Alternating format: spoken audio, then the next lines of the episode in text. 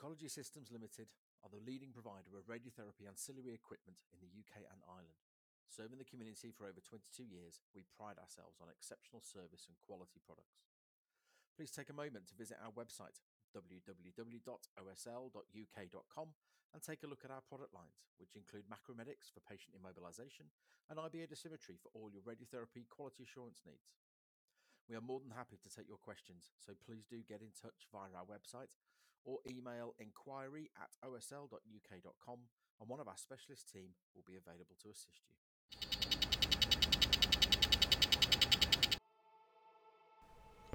Hello, everyone, and welcome to Rad Chat, the first therapeutic radiographer led oncology podcast.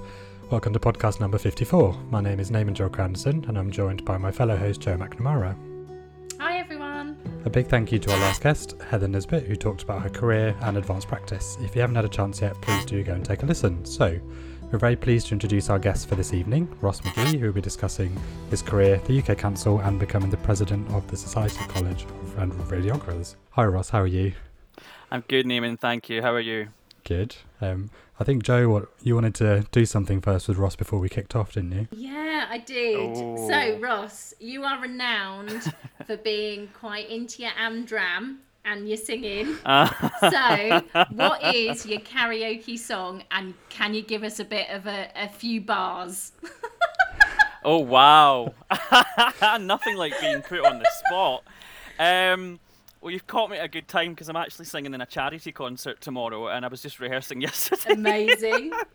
um, my charity, my, my, my, karaoke song uh, switches up all the time, and depending on what I'm listening to. but um, I started singing when I was about nine years old because I loved Elvis Presley. Um, so tomorrow in charity concert, I'm singing "The Wonder of You."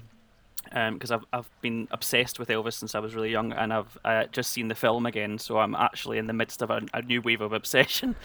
Oh wow, you've really put me on the spot. Um,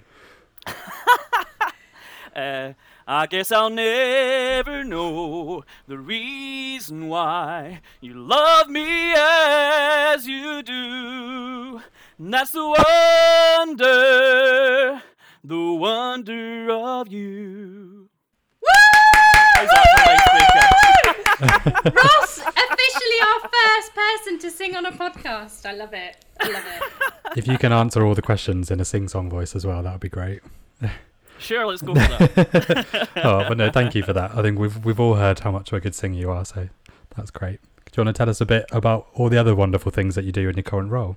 Yeah, so I'm currently a senior uh, therapeutic radiographer, pretty much permanently working in pre-treatment now. Um, so that basically means I am managing any part of a patient's care path who is coming for radiotherapy before they actually start their radiotherapy. So from their first step into the department, um, getting them settled and, and comfortable with what's going on, um, doing their CT planning scan, um, and then all the behind the scenes work that, that happens once the patient goes away before they start their radiotherapy. So um, I've started doing a little bit of dosimetry in the last couple of years, which is new to me. So that's really been interesting. Um, and I do all the kind of plan prep, um, and I'm also a, a, a trained um, prescriber for um, breast cancer radiotherapy. So I plan um, tangential pairs for breast cancer radiotherapy as well. Um, and I also draft three and four field uh, breast cancer radiotherapy and then refer that on to the oncologists. So basically, the whole care path from start to finish until they start their radiotherapy. Amazing. So, how did you get into being a therapeutic radiographer?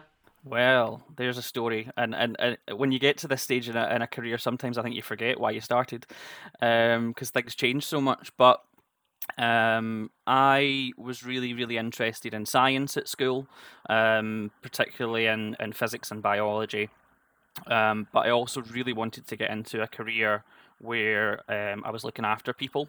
Um, and, and radiotherapy seemed like the perfect opportunity to bring the caring profession together with my scientific interests.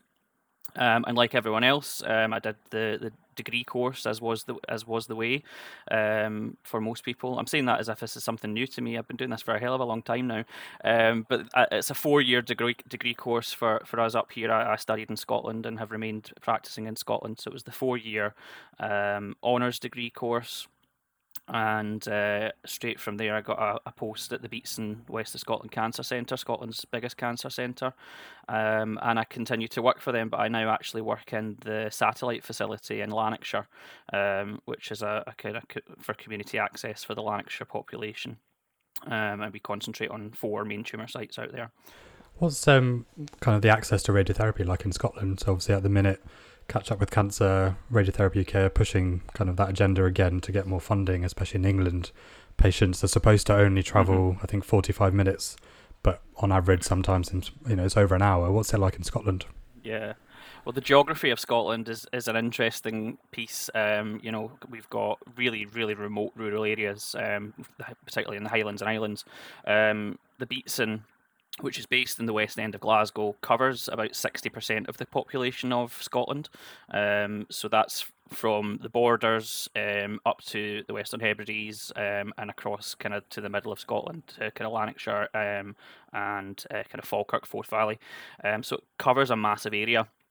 Um, so you know, a lot of our patients are travelling quite far, um, especially if they live out in the Western Hebrides. Um, so they actually usually um, get put up in a hotel um, for their period of time. The the Lanarkshire Beatson where I work, as I said, is a satellite facility, um, and that was opened nearly seven years ago now. And that was because the large co- we knew that capacity wise we needed more space, and we knew that there were certain places within the, the catchment area of the Beatson um, that had a higher incidence of cancer than some of the others. So it was identified that it would either be, uh, at the time, it was either going to be Ayrshire uh, or Lanarkshire, and Lanarkshire came out that it had more need um, for that. So there is um, the, the additional access for patients. We do cover quite a large area still in Lanarkshire. We cover Forth Valley, uh, we cover Lanarkshire, and kind of edging into some of the, the kind of what is classed as Lanarkshire, but actually probably just on the curb of Glasgow.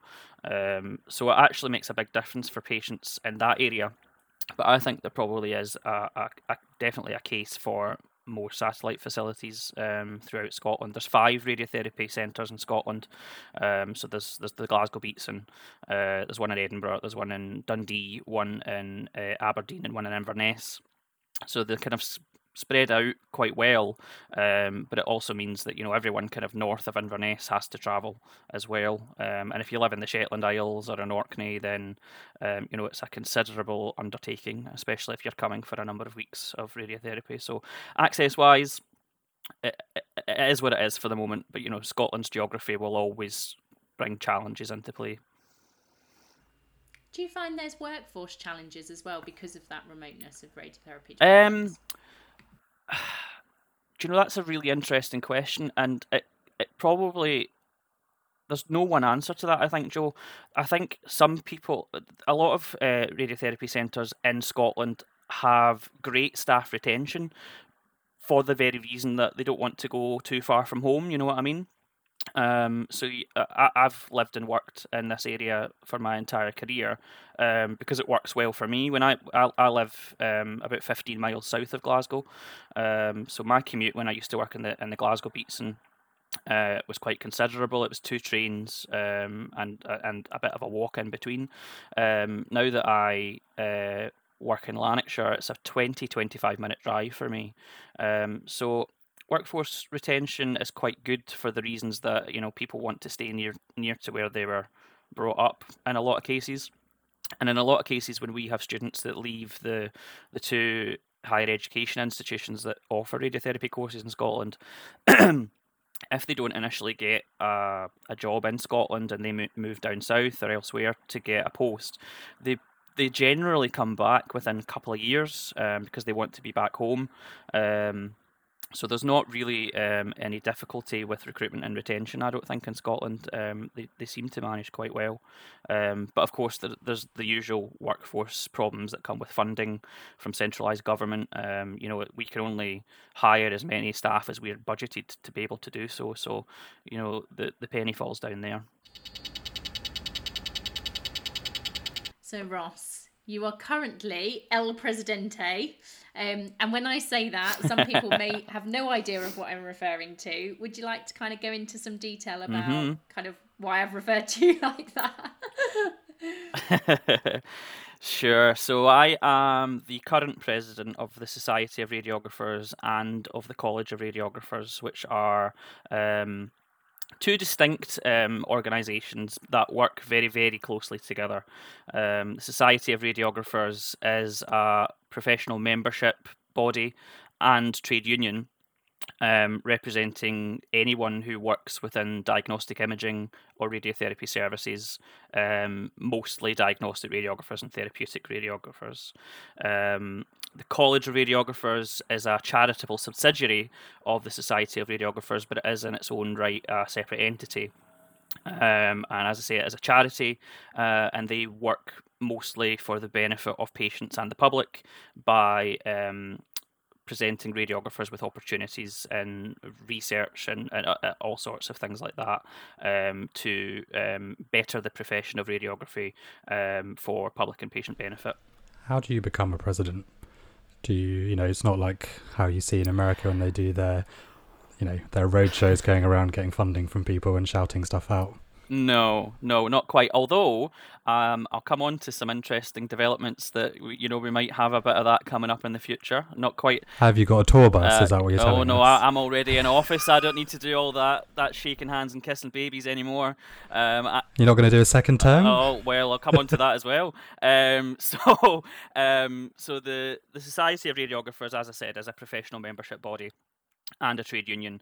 Um, so we have a, an executive um, body that, that that kind of runs um, those two functions. It's a very interesting organisation in that because it's a trade union, you need to have an executive committee that looks after those. Um, situations, but also it's set up as a company. Um, so it's a, a limited company um, registered at Companies House which means that it needs a board of non-executive directors. Um, and we have brought those two functions together as, of an executive committee for a trade union and a board of non-executive directors for, to run a company into what's called the UK Council. And the UK Council is made up of regional representatives who are qualified radiographers, um, and they come from the, the, the, various regions of England and from the, the, the, the three nations of Wales, Scotland, and Northern Ireland. Um, and you are elected um, by the, the members of the organisation um, to, to sit on one of those seats and then from um, those uh, UK Council members, um, once they've had a bit of experience of being on UK Council, they can put themselves forward to stand for the presidential team. Um, and previously, um, that was a, a closed election and you were elected by your fellow UK council members. But I am the last president. Uh, oh no, sorry, last but one. So the next president um, will be the last to have been um, closed elected by the UK Council. We've just changed the Articles of Association at our AGM. Um, so that when you want to stand to be a member of the presidential team, your election will now go out to all members um, of the Society of Radiographers, which makes it a much more democratic situation. It means that um, when someone stands, um, so you, you, initially stand to be elected as vice president, and then you progress through some roles until you're president. So you start as vice president for a year, you then become the president elect for a year, you then do a year as president, and they, you then become um, the immediate past president and chair of council um, for a year. So it's a four-year journey. Um, so when you wish to stand to be elected as vice president, you'll then have to develop a manifesto, um, and you'll then have to go out and speak to members, um, probably most likely through social media and, and online communication. Um, we don't expect um, vice presidential candidates to be travelling all around the country, um, but it will probably. I think what we're hoping it will do as well is it'll be a much more democratic process but it will also bring um, that um, structure out to the membership so that all of our members have a better understanding of who is representing them at the top of the organisation, um, and it will hopefully encourage them as well to consider whether that's a role that they'd be interested in. Um, so not not any kind of big paintings on the sides of buses because you know that that's got some people into trouble in the past. I'm not naming any names, but he's on his way out, and um, you know, we'll be on social media and, and campaigning and doing things like that um, to get you know the, the best candidates. And we're going to be doing a lot more mentorship within the within the UK Council, um, so that we're getting the best candidates into the the presidential team. So obviously, every president has their own views and beliefs and what they kind of hope to achieve. At UKIO, yep. we um, obviously met you as well, but we had Claire Donaldson on, who's they are just obviously leaving their presidential role, handing over, or they have handed over to you. Sorry, yep. but what what do you hope to achieve, or what you know, what are your views as a president for the next year? Sure. So as as I said, it, it, it is a year's term, um, so it's a very short um, time frame to be able to achieve everything that you want to achieve, um, and oftentimes um, the kind of work that the previous president has started will kind of roll over, um, and it, it, it's important to have a cohesive handover at that point to make sure that that work doesn't just kind of disappear into the ether and drop off the agenda.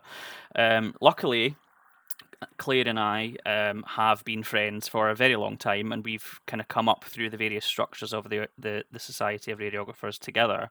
Um, we started together about ten years ago on the Scottish Reps Forum together, um, and progressed up through into becoming members of the UK Council. And, and it just so happened by sheer dumb luck that we have succeeded each other in, in the presidency.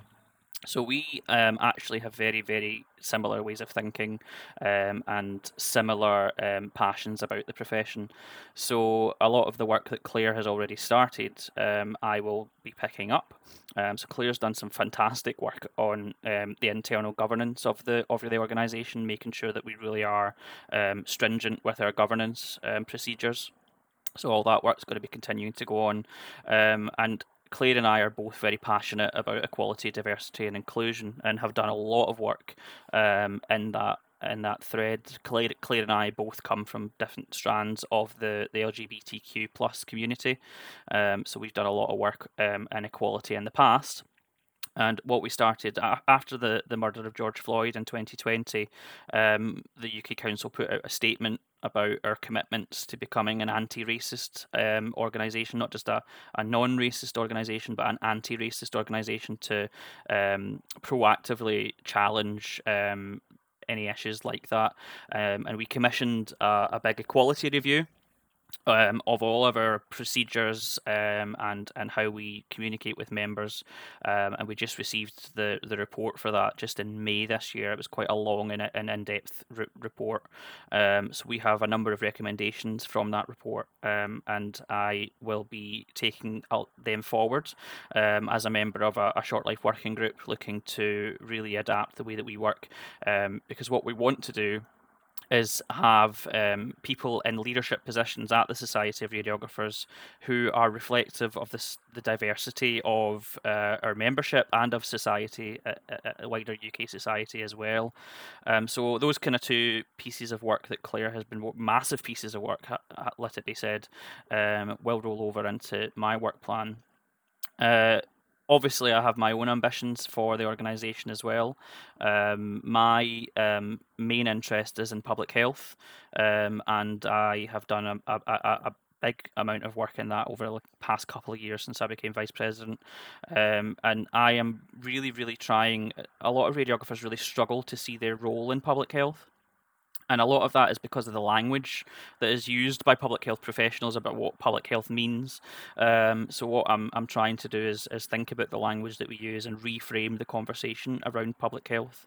Um, and a lot of great work is going on in public health that radiographers are doing. They're just not branding it as public health, um, and we can really really put that push that forward. And one of the big um, themes within public health at the moment is sustainable healthcare and the impact, um, the reciprocal, cyclical impact of healthcare uh, on the environment and then environment on healthcare. Um, because the, the NHS is um, a massive carbon producer. Um, if you um, took the worldwide healthcare system um, and smooshed it all into one big system, um, and kind of made it as if it was a country, it would be the fifth biggest carbon producer in the world. The NHS in England produces about the same amount of carbon as a small country um, like Croatia um, and it produces more carbon on a daily basis than Heathrow Airport. So you know there's a lot of work to be done there to reduce that down. Um, and the co-benefit of that is that it will start to then obviously have an impact on on population health, and then the impact. You know, it's a kind of gradual thing as as we start to have less of an environmental impact on health. There's less requirement for healthcare, and we can continue to work that way. Um, but the more and more I've looked into it, uh, uh, sustainable systems, it actually starts to look like a, a, a kind of amazing thing to work on. Um, and radiographers really have a massive place um, within that. Um, and I think the biggest impact we can have, because a lot of other professions are talking about recycling and you know um, reusing equipment and things like that, but because we work with um, massive multi-million pound machines. It's not as simple as that for us. So the for radiographers the biggest impact we can have is in reducing service inefficiencies um, and starting to really streamline patient care through the system so that there's no um, wasted resource um, in terms of patient care. Um, and obviously, then the co benefit of that is a much more, um, a much better patient experience um, throughout their, their care pathway um, and and radiographers have a massive part to play in that. And I think there's also a massive um, opportunity for radiographers in terms of role extension and role development around that, because it means that you know as we start to develop these more efficient and streamlined systems, radiographers can take on more responsibilities um, in terms of, uh, for example, within a therapeutic work, um, they can take on things like um, patient reviews and much more efficient patient reviews. Um, I'm a massive advocate for radiographer prescribing so that there's no need for um, medical input there um, unless absolutely necessary. Um, I'm, a, I'm, I'm a massive advocate of um, the emerging role of radiographers in the community. So you know, a lot of um, patients once they once they've finished their radiotherapy journey, um, just go back into the community uh, and whatever issues that come up in relation to their um, radiotherapy side effects just end up back at primary care, where there's not necessarily the expertise from general practice. Um, so I'm a massive advocate of radiographers in the community who continue to manage long term side effects for patients. And a lot of those services are starting to emerge and, and making um, a massive impact on patients' lives. Um, but they can also make a massive impact on the sustainability uh, and future proofing um, the NHS and making sure that the NHS is fit for purpose moving forward. So it's a really, really interesting time for radiographers in terms of that. Um, and I'm really keen to start promoting that and making sure that radiographers understand what, what they can achieve um, and, and adapting their skill set as we as we move forward and making sure that the profession remains re- relevant as well. Um, there's a massive push for technological innovation um, and a lot of new systems um, are, are, are really doing a lot of the work that radiographers used to do. So we need to make sure that we um, maintain our professional status and that we remain relevant. You know, there's a real risk as we move forward with AI and, and all these amazing ad- adaptations and um, technology that if we don't keep up with that, we do end up becoming technologists. You know, some people think of radiographers as button pushers, which is far from it. Um, we have a massive, massive skill set for patient care, um, and and we need to really push that and r- maintain our professional status. So it's really, really exciting times for radiographers, as far as I'm concerned. Yeah, that sounds honestly, it sounds amazing. Very motivating to hear. I suppose lots of people listening, they might also be thinking from the other angle of we're in a tough climate in the NHS. How do you manage the expectations? Because me, as a treatment review radiographer, advanced practitioner, yes, this is I want to do as much as I can and shout about the profession. But there are also people who are worried about pay, worried about you know all of that sort of yep. thing. How do they even consider these kind of advances when that's what's going to be on their mind?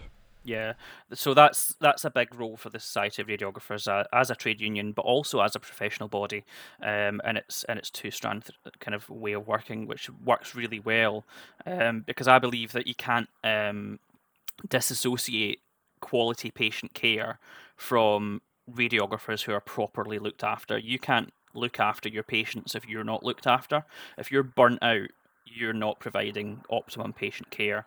Um, and we uh, obviously have um, started to emerge from one of the most unprecedented um, tough times for the entire NHS, um, and we have you know plodded on throughout that. A lot of um, a lot of the world stopped, but the NHS didn't.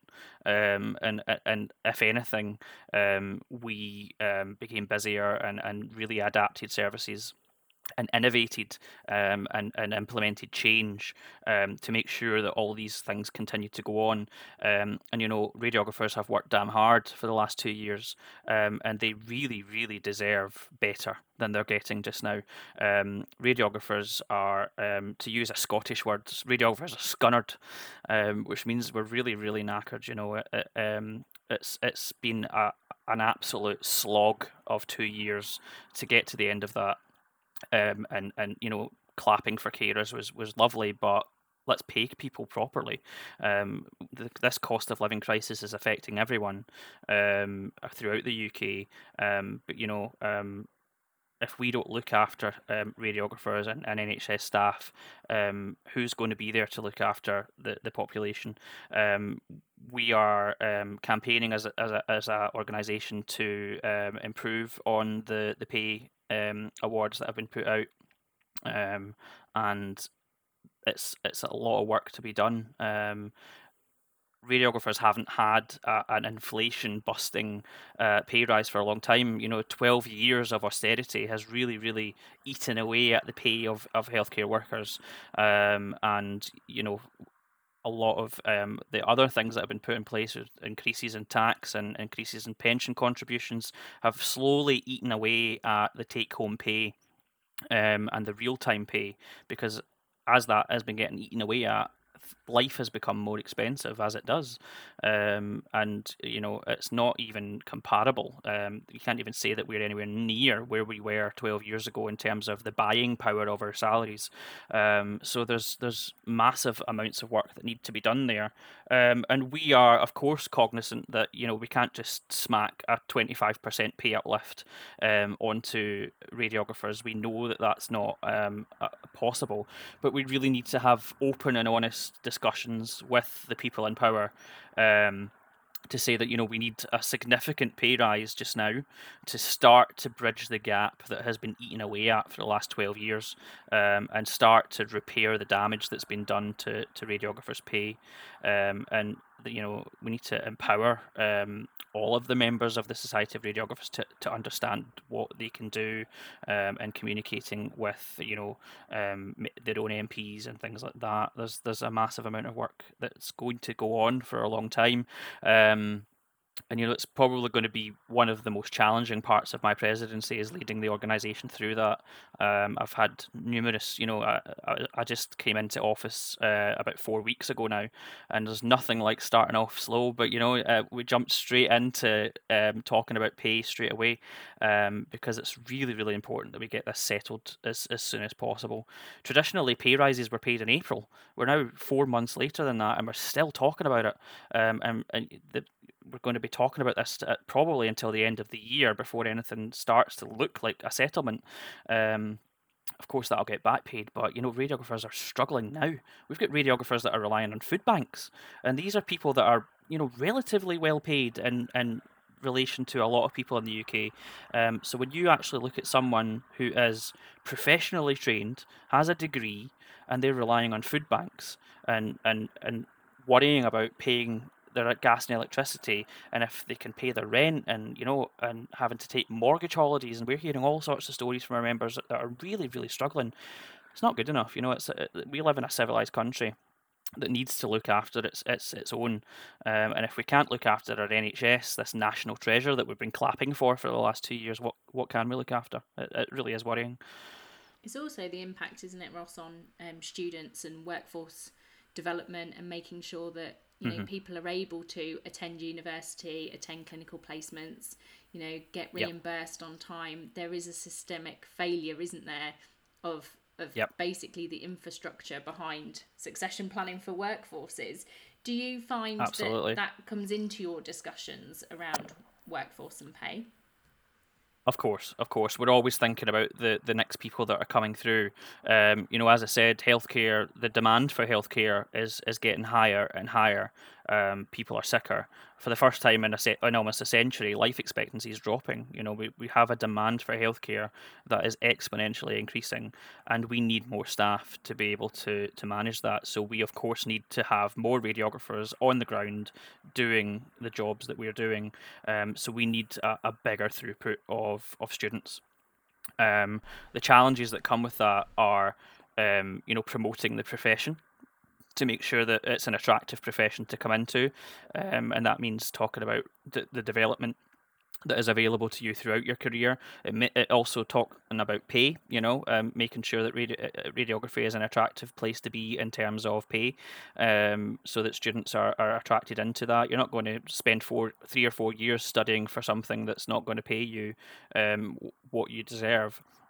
Um, but we also need to consider the, the capacity and the quality of clinical placements. You know, there's only so many places that, that, that students can go out to um, during um, during their clinical placements, and we, so we need to consider um, innovative work there as well. And, and we definitely talk with the higher education institutions throughout the UK to see um, what we can do in terms of best practice um, and, and providing um, clinical placements for students that is of good quality. You know, it's no there's no use in just sending students out and they don't actually learn anything.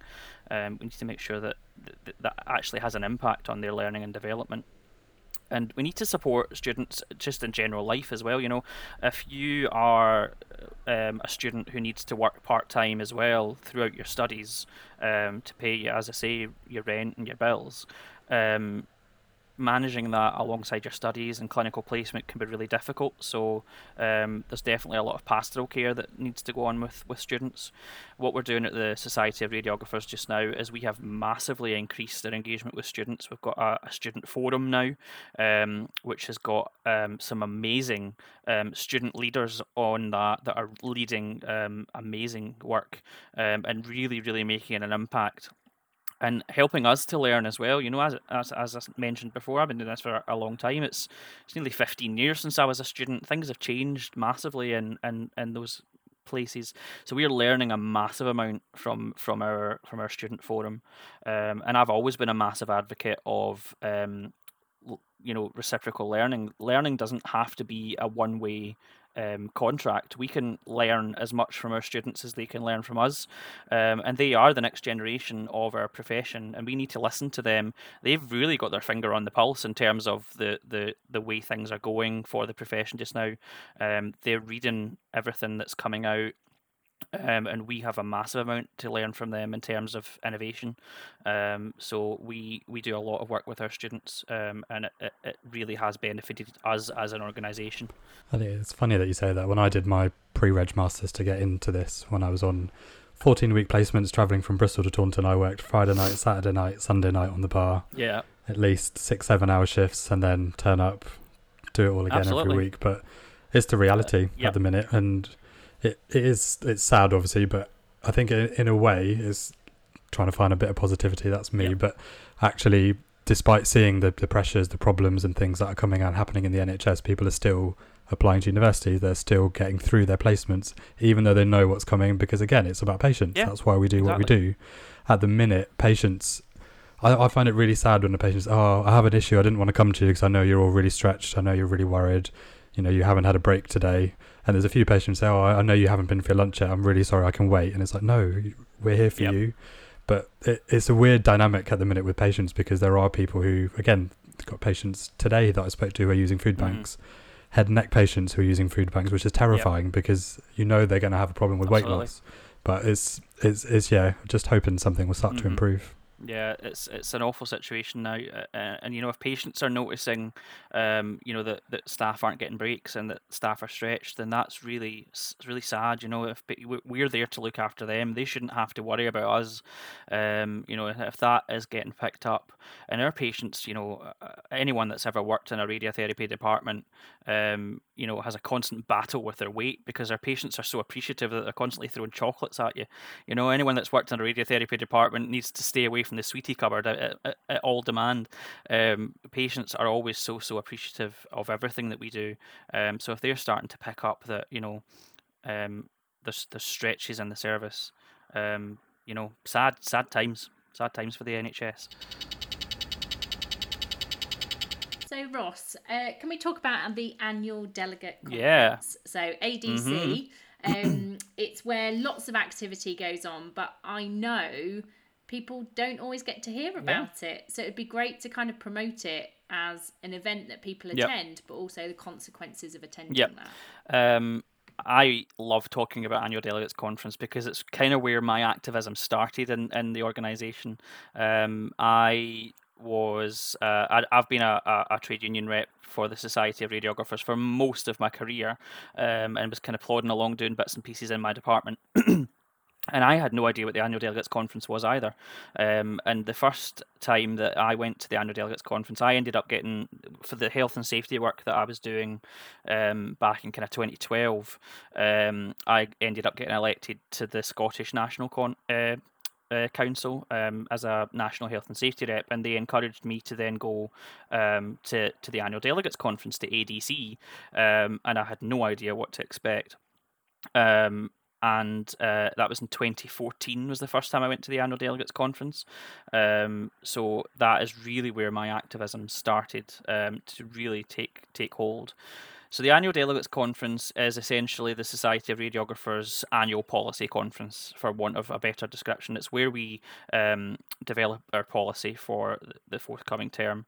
Um, so what happens is the I've I've discussed before, earlier that we have regions um, and national councils um, throughout the UK, and each of those regions and national councils um, sends a delegation um, to a central conference. For the last few years, it's been in Leeds, um, but we are looking for a new venue because it's become so massive that we, we're actually outgrowing the capacity of the venue we use in Leeds because it's it's such an amazing event. So this delegation um, gathers together. Um, and what they do is they put forward what are known as motions, um, which um, is a bit of a, a, a, a kind of unaccessible term for a lot of people. What is emotion? Um, and it, it comes from um, you know governmental type things. If you're on the pelvis machine, Ross, you know what emotion is. Oh yeah, you do. Well, let's not even go there. You know, uh, we won't touch on that. Yeah, you could get confused there, couldn't you? um, so emotion is is essentially an idea um, that you think needs developed. Um, so you propose a motion, um, which is essentially what you do is you submit a piece of text first of all, um, and that gives an idea of what you want the Society of Radiographers to do in, in a certain subject. Um, so you you give a bit of background information about a situation, and then you make a request of the Society of Radiographers to action something on that. And what happens at the annual delegates conference? Is the, the region that proposes that motion, someone from that region's delegation will go up to the podium and make a proposing speech.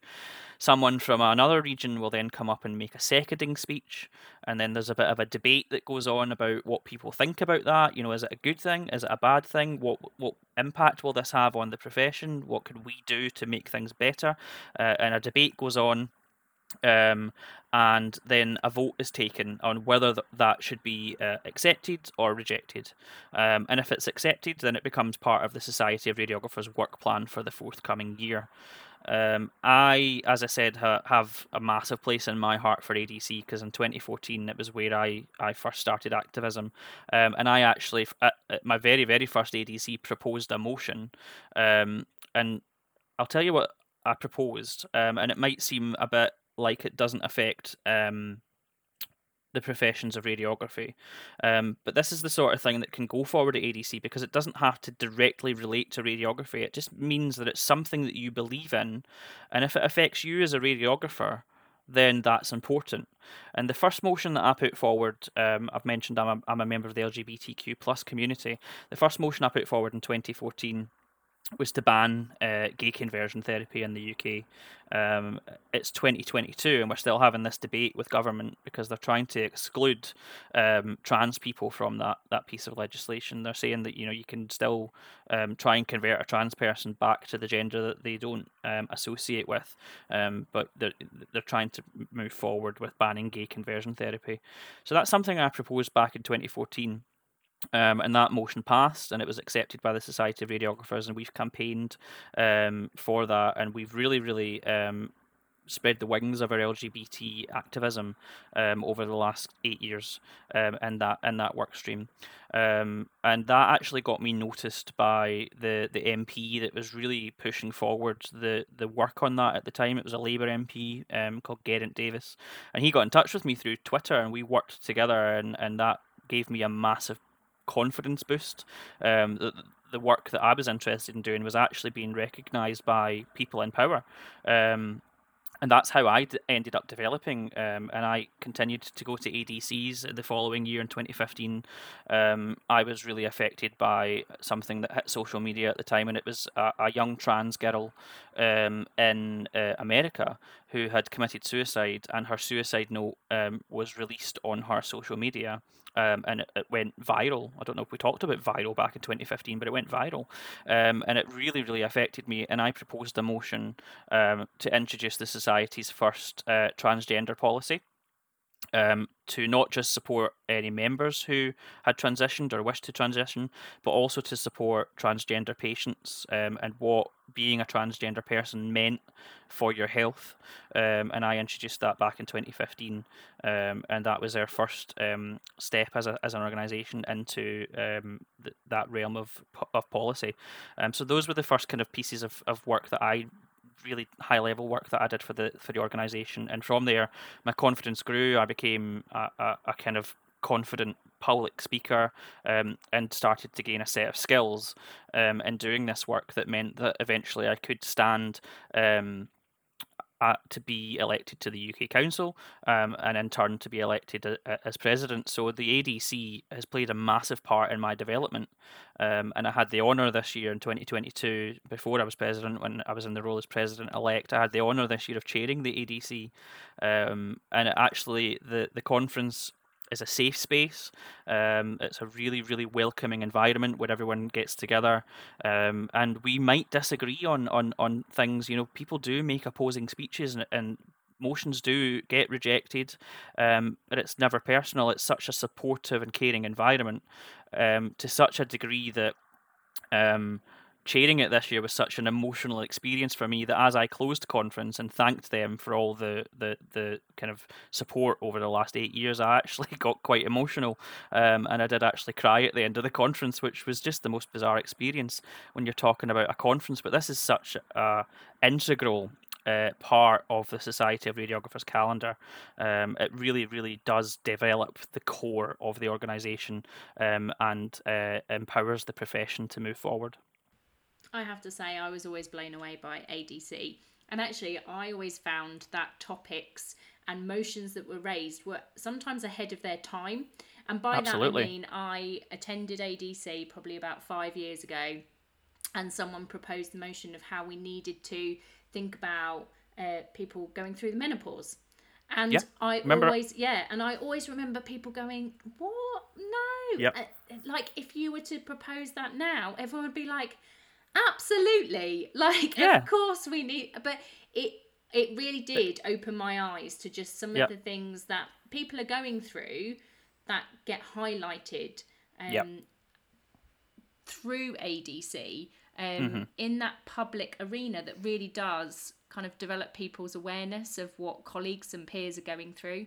Um, yep. And as you said, a really safe space to be able to kind of discuss some of these things, um, but definitely ahead of its time. I've always felt that every ADC I've gone to, I've always yep. thought some of those motions were definitely ahead. And then, you, you know, two, three years later, you're like, yeah, absolutely. That's kind of on the pulse, yep. topical, needing yeah, to be absolutely. changed. Um, and I think it's important not to dehumanize the conference. It's yeah. not an entity. It's it's ran by uh, the delegates that come to it. It's ran by the members of the Society of Radiographers. These aren't just concepts that have been plucked out of the air by the organization. These are things that matter to the members of the Society of Radiographers who are there coming and and bringing that forward. Um, to better things for working conditions for radiographers um, and to benefit patient care. These are these are things that people are so so passionate about. It's there's been I've I've seen multiple people um, cry on the podium. Um, I, I moved a motion on on um, mental health um, a number of years ago, um, and the oh my goodness, the seconding speech was um, from a member in London blew me away, and we've remained really good friends. We really bonded over that, um, and every time we see each other at the conference each year now, um, it's just like you know, it's seeing an old friend. Um, I've made so so many friends at the at the ADC over the years. Um, that I don't just count as colleagues. I count, as really, really close friends. It's a, it's a wonderful thing to get involved with, and I really would encourage people to get involved with it. And as I say, it's getting bigger and bigger. So the opportunity um, for for attending next year is going to be there. We're looking for a big really big venue next year to to be able to have the capacity um, to to to to be able to do it. Um, so yeah, look out for uh, invites from your local, uh, regional, and national councils because it's a really exciting place to be. Or get on Twitter. Twitter, yes, we, yes, I am. I'm, I'm one of these semi Twitter phobic people. There's there's some people in the presidential team that are amazing at Twitter, um, and Claire did a really good job of being on social media when she was president. So I'm trying to keep that momentum up. And sometimes I forget, like doing things like this. I should be on Twitter, you know, ch- tagging people and things like that. Um, but I've been at a couple of events over the last few weeks, and I'm tweeting away, and I, I just sound like a maniac. You know, I'm doing no. this and I'm doing that. And Ross, we need to get you on TikTok. Twitter's Twitter's oh wow, hat. yeah. Let's get you on TikTok. Oh yeah. And yeah, uh, my, you could my... do some singing whilst also talking about motions. yeah. Yeah, absolutely. My brother's girlfriend does TikTok, and she always tries to get me in on them, and I've no idea what I'm doing. I make I make myself I make myself sound like this old person. You know, I'm I'm on this podcast, and someone probably thinks I'm about eighty because I've got no clue what I'm doing with social media. You know, I'm the youngest president ever. I'm the youngest president ever of this organization. I'm a young man. and he's sixty-eight no i think it's i think it's really admirable and if you've not necessarily been on twitter or social media i think it's hard to kind of get into it and grow the confidence but i think yeah. there are advantages to it and i know for people who want to kind of keep abreast of things that are happening it's a it's a quick easy way isn't it to access information um, so you did mention Ross a little bit about Equalise. Can you just talk to us about kind of what Equalise yep. is and some of the amazing work that you've done. yeah, that. so Equalise um, is changing just now. It's it's a really exciting time for Equalise. Equalise is the Society of Radiographers um, Equality, Diversity and Inclusion Committee, um, and it's a committee that I was involved in for a number of years um, and has done some amazing work. Um, what uh, had started to happen was because a lot of the activists on uh, Equalise were from the LGBT plus community. It started to become very heavy in those work those work streams. Um, and after, as I said, the murder of George Floyd in 2020, we really wanted to make a difference there.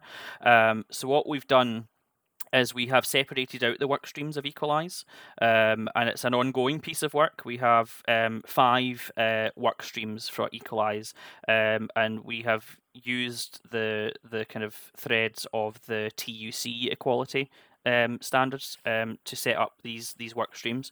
Uh, so there is an LGBTQI uh, plus uh, forum, which is um, doing a lot of great work already. Um, there is a racial diversity forum, um, there's a women's forum, a youth workers forum, and a disabled workers forum. Um, and what we're hoping to do is once these um, fora become a, a, a bit more uh, embedded and they start to develop their work, what we're going to do is then uh, elect members from each of those fora into uh, a, an executive structure for Equalise, which will then do the high level strategy work uh, within uh, EDI. Um, so it's a really, really exciting time for equality, um, and we're really trying hard to make sure that um, we diversify the top structures um, and diversify the staff, and make sure that everyone who is in membership feels comfortable to be able to come forward with their ideas. Um, because you know there's there's amazing diversity out in our membership who have a, a diverse um, experience of life, and we need their experience um, to be able to um, you know tell us what's happening out in, in the profession, what matters to them, what matters to people that, that from their communities, um, so that we're not going down the wrong path in terms of developing policy um, and making sure that it, it, it includes everybody and it has an impact on everybody, a positive impact on everybody. Oh, thank you, Ross. I think we could definitely be talking all night if we could about so many different topics. Um, we always like to end the podcast with sort of top tips. Um, you've given a lot of great tips, a lot of things to look forward to, especially with everything going on at the minute. But you know, yeah, what what would you say to people listening? Um, so I would say to radiographers, think outside the box. Don't just think that you are um, stuck within the realms of what you think as a radiographer. Um, innovate. Um, think laterally.